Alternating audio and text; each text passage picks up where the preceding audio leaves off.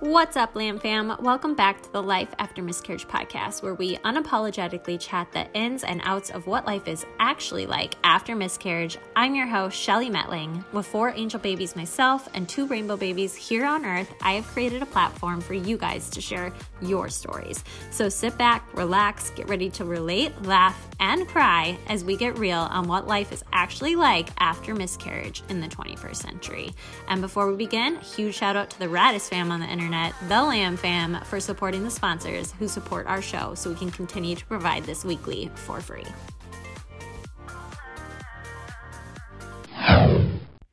Hey guys, today's episode is brought to you by BetterHelp, whose mission is to make professional counseling accessible, affordable, and convenient so anyone who struggles with life's challenges can get help anytime, anywhere. And they offered us Life After Miscarriage gals, guys, and our couples 10% off their first month when using the link betterhelp.com slash LAM. Now let's get into today's episode. Hello, everyone. We have Sarah Zarb on today's episode. I am so excited, you guys. This is an update episode. Sarah was on episode 133, which was aired on January 15th of 2020. So we are about one year later. And Sarah, if you could just kind of fill us in on where we left off and then what's happened since. Certainly. Thank you so much for having me again. Uh, this year has definitely gone by really fast. Can't believe it's been a year. Uh, so, where we left off is uh, my husband and I suffered our first miscarriage in October, and my doctor had placed me on birth control for a couple months to um, realign re- um, my uterus as well as kind of get my cycles more normalized so that my husband and I could try again. And we were also beginning to look at using OvuSense, which um, is a device that helps track your core body temperature. And I would highly suggest anybody take a look at using this product if they're not really sure when they ovulate in their cycle, um, because it was really helpful for us to kind of understand that we did. I didn't have a normal cycle, and I actually ovulated more towards cycle day 26 through 30 as opposed to your standard 14 through 17. So my husband and I purchased this device that you wear internally every night, um, and then you record the you sync the recording into your phone every morning. And we started using that device in January, um, just to kind of see where my cycles are at and what to expect. And we actually found out that um, my body actually tries to ovulate about three different times in the cycle, and then it will finally, you know, get it right the third time. So it was kind of interesting to learn, you know, what my body was doing and, you know, when we could best time it so that we could try and successfully have our rainbow baby. Um, some other stuff that's happened um, since then my husband and I have moved from Ohio to North Carolina. We both accepted a job with the same company. So we moved the second week of March, right before the pandemic and the shutdown. So that was fun. And so to kind of go into our rainbow pregnancy, you know, we were trying obviously, and I was in my two week wait right when we were about to move, like literally the week of we were moving. And I took a test the day before we moved and it was negative. And I was, you know, pretty bummed out because I've seen so many women get positives on eight days post ovulation and nine days post ovulation. And I'm like, man, I really thought I would at least get a slight line or something, but it was stark negative. So I'm like, okay. And my temps were starting to drop. I'm like, you know, well, maybe next month. So, you know, we get up the next morning, we drive the 10 hours down to North Carolina, we get situated in our apartment, and we started unpacking boxes over the next couple days. But I noticed my temps started going back up. And I was like, okay, well, maybe I should take a test one more time just to be sure. So I went through all the boxes and I finally found the box that had all my ovulation tests and my pregnancy tests. And it's like seven o'clock in the morning. And I take this test and it comes up positive instantly. And I was very excited. I went running into our bedroom and started screaming at my husband that we had a positive pregnancy test, woke him up out of a dead sleep. Um, and, you know, I kind of just stood there in shock. I'm like, here we go again. Like, this is happening. This is our opportunity.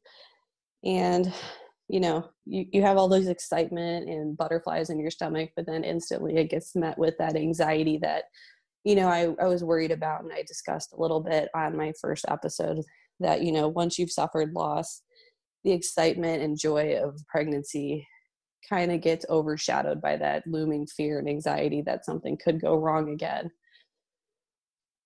And unfortunately, you know, that's the one thing that I kind of wanted to touch on with this pregnancy was that I had a really bad time with anxiety and um, a little bit of depression with this pregnancy. And it really did take away from really just being able to enjoy the fact that my daughter was going to be here and that, you know, she was okay instantly you know my head went with well could this be a chemical pregnancy? So i was taking pregnancy test after pregnancy test every day watching the line progression to make sure it was getting darker.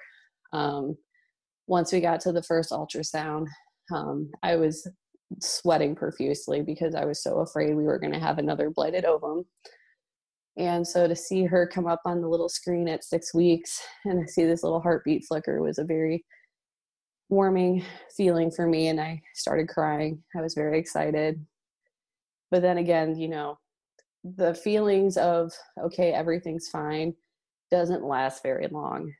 Um, and then it went to, okay, well, you know, I saw a heartbeat, but there's a chance that something could still go wrong.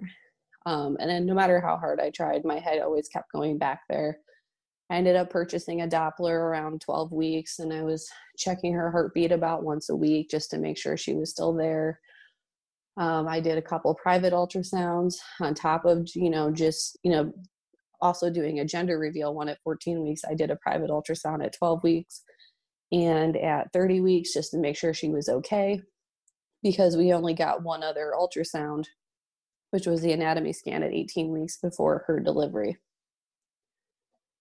And finally, um, you know, my husband looked at me and he's like, This isn't normal. He's like, You're constantly freaking out. You're worried. He's like, You know, you're breaking down crying on, on occasions about this. He's like, I really think you need to talk to somebody.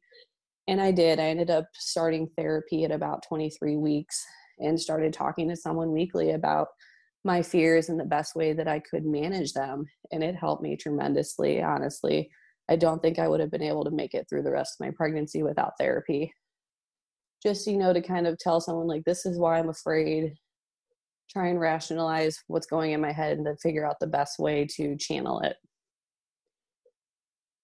Um, we get to about 30 weeks, no, 34 weeks, and the doctor tells us that my daughter is measuring rather large. Um, she was measuring or estimating at about six pounds at 34 weeks and they you know started talking to us about doing a scheduled c-section versus doing a traditional vaginal delivery. And this brought a whole new level of fear for me and for my daughter. Because you know i asked them i'm like well c-section really isn't my game plan that i really want to do. That's kind of my last resort. So you know talk me through why this needs to happen. And they're like well with her size um, she could have some shoulder dystocia which is when they get stuck in the birth canal because their shoulders can't get through the birth canal. And I'm like, okay, and then what happens? And she's like, well, we try and, you know, maneuver her and pull her out. Um, we might have to move your legs a certain way and push down on your stomach. Um, she's like, there's a couple different things we can try to get her out. And I'm like, and of course, I shouldn't have done this to myself, but, you know, wanting to know the worst case scenario at every point and turn of this pregnancy i asked her i'm like what is the absolute worst case scenario that's going to happen? And ladies i don't ever recommend that you do that. Um she said well absolute worst case is she gets stuck.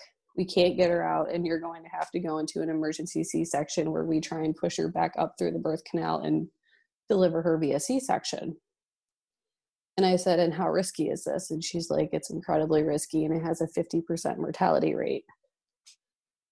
And I remember my heart stopped. I was very panicked.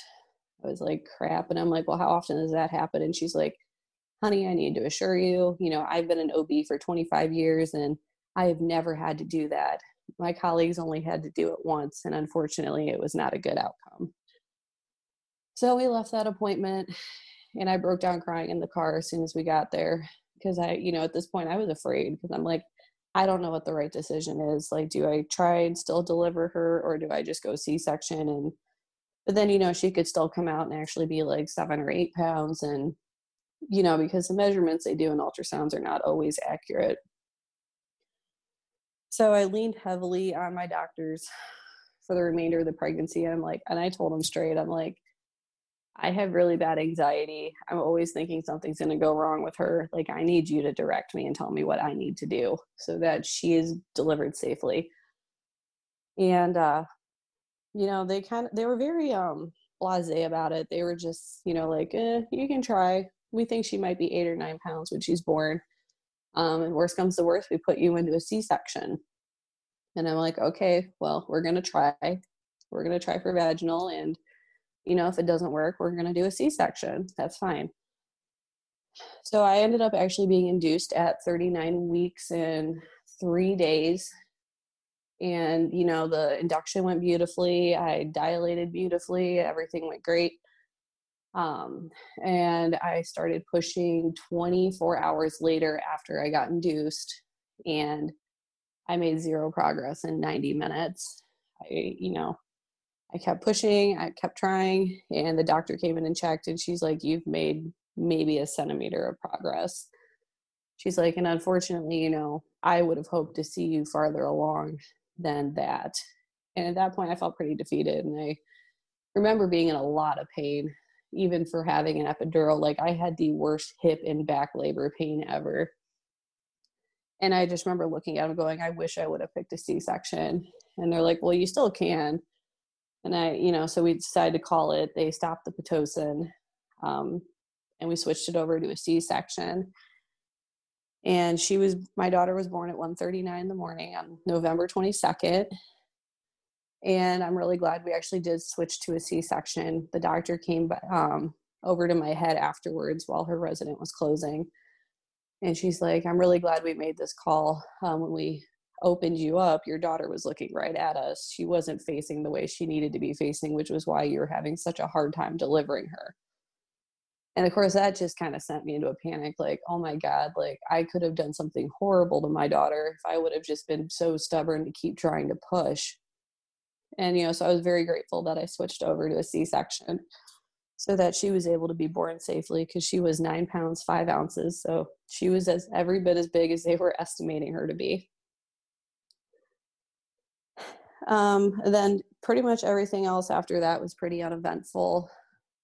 She was, like I said, she was born a couple days before Thanksgiving, and I remember actually waking up on Thanksgiving Day, and I just, you know, I was holding her and looking at her, and I just started crying, and I'm thinking, we've come such a long way in a year.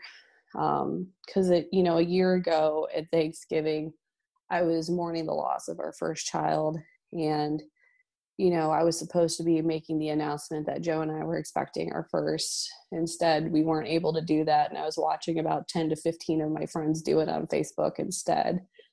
And this year, literally 365 days later, I have this beautiful little girl in my arms and she's okay. And it was just a very surreal and very um, humbling feeling. And that's where we're at.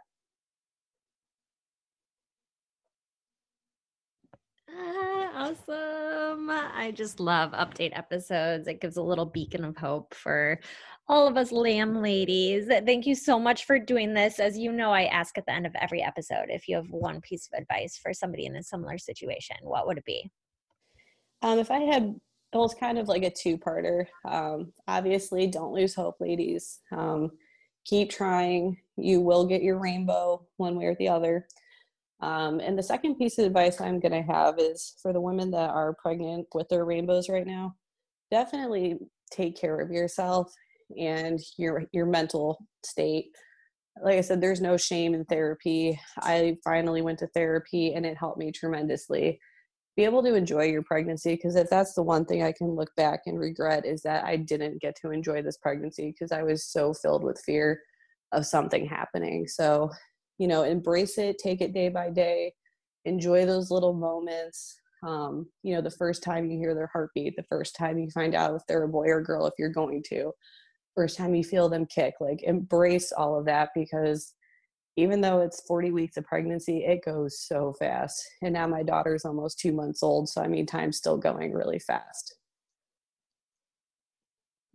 And if somebody wants to reach out to you, Sarah, where could they do so? Um, they can reach out to me on my Instagram. I believe it's Sarah underscore E underscore Zarb. Okay. Awesome. And Sarah's in the Life After Miscarriage group too. She helps me out in there. So, Sarah, thank you so much for kind of just helping a hot mess human out on daily basis.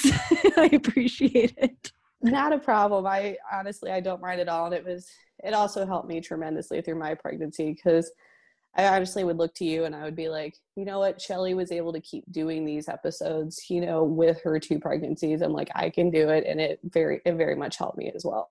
Oh, good. Well, I appreciate you so much. And I know everybody listening does as well. Thank you for jumping on, updating us, and being vulnerable, sharing your story. We appreciate it.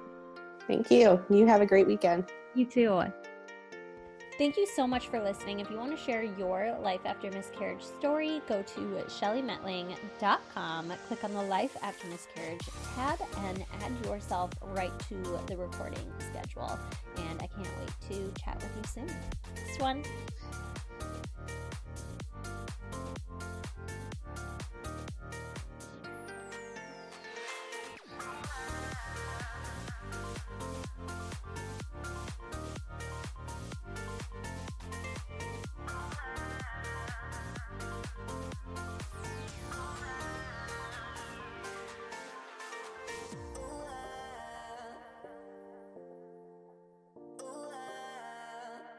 Understand.